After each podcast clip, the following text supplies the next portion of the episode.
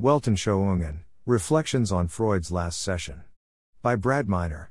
As I walked through the wilderness of this world, I lighted on a certain place where was a den, and I laid me down in that place to sleep, and, as I slept, I dreamed a dream. Bunyan's Pilgrim's Progress, 1678. Freud's Last Session, a recent film directed by Matthew Brown, is based upon the play by Mark St. Germain, who wrote the film screenplay with Mr. Brown. Both film and play had their genesis in a book by Armand Nicholi, The Question of God. C.S. Lewis and Sigmund Freud debate God, love, sex, and the meaning of life. Dr. Nicholi, a psychiatrist, had for years taught a popular course at Harvard on just that subject, engaging students in the conflict between the secular and the religious, contrasting two powerful human emotions, despair and hope.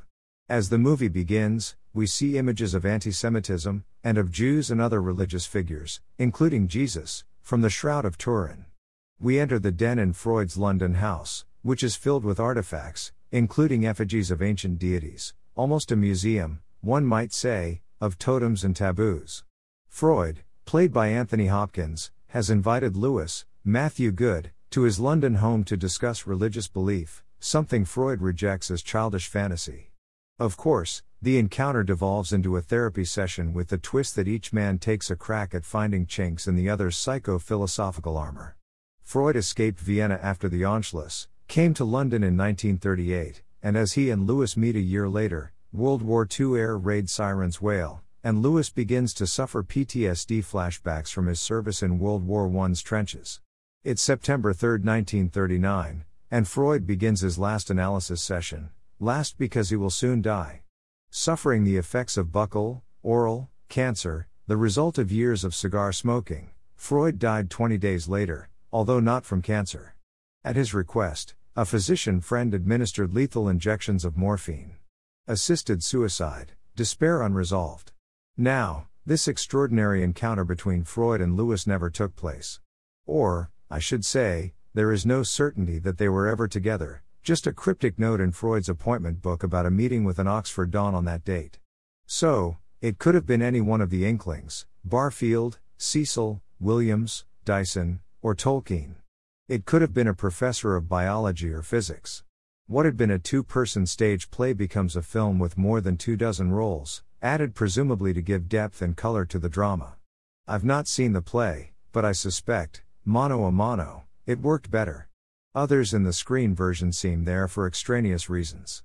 The single exception is Freud's daughter, Anna, German actress Liv Lisa Fries, and the added frisson she brings because she's in a sexual relationship with an American woman, Dorothy Burlingham, Jodie Balfour, as Anna was in real life. Ironically, this upsets the man for whom sexuality seemed to ooze into every nook and cranny of psychoanalysis. Freud thought same sex attraction among males was neurotic but among women likelier psychotic. Worse for him, he thought lesbianism arose from failed father daughter relationships. He even broke one of his own rules about conducting therapy by taking on his daughter as a patient. Her presence in the film would seem superfluous, were it not for the fact that it deepens her father's angst. Sigmund Freud's despair is, of course, counterpointed by the Christian hope of C.S. Lewis, although there's no Christian triumphalism in the back and forth between the two. And it's fair to say that, in the end, the match is a draw. If anybody could have crushed Lewis's spirit, it might have been Freud. If anybody could have caused Freud to fall to his knees in prayer, it might have been Lewis. But both are unchanged, which is the film's main failing. To the extent that Lewis might have made the case for God, it would have been by going back to basics, the proofs of Aquinas, for instance. But what's basic here comes down to sex. Out of a flashback sequence about Mrs. Janie Moore, the mother of one of Lewis's comrades in arms killed in the Great War, with whom Lewis went on to live and, the received opinion is, have a sexual relationship, Freud rather gleefully seizes upon the opportunity to rehash his theory of the Oedipal complex.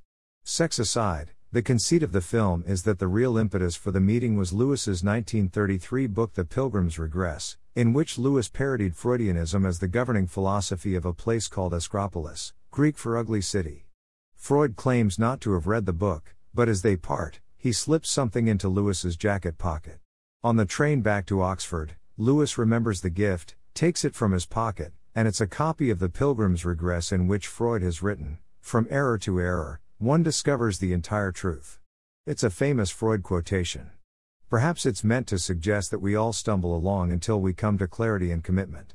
As Chesterton put it in Orthodoxy, 1908. There are an infinity of angles at which one falls, only one at which one stands, and, to have avoided them all, fads ancient and modern, has been one whirling adventure, and in my vision the heavenly chariot flies thundering through the ages, the dull heresies sprawling and prostrate, the wild truth reeling but erect. Or as Dr. Nicholi wrote about the divergence of Freud and Lewis. One view claims that the universe is a painful riddle that causes great anxiety and despair and bitterness. The other views death as the final step of what Lewis called that grand miracle, the resurrection. Freud's last session is rated PG 13 and runs just 108 minutes. It is now available on YouTube and other streaming services.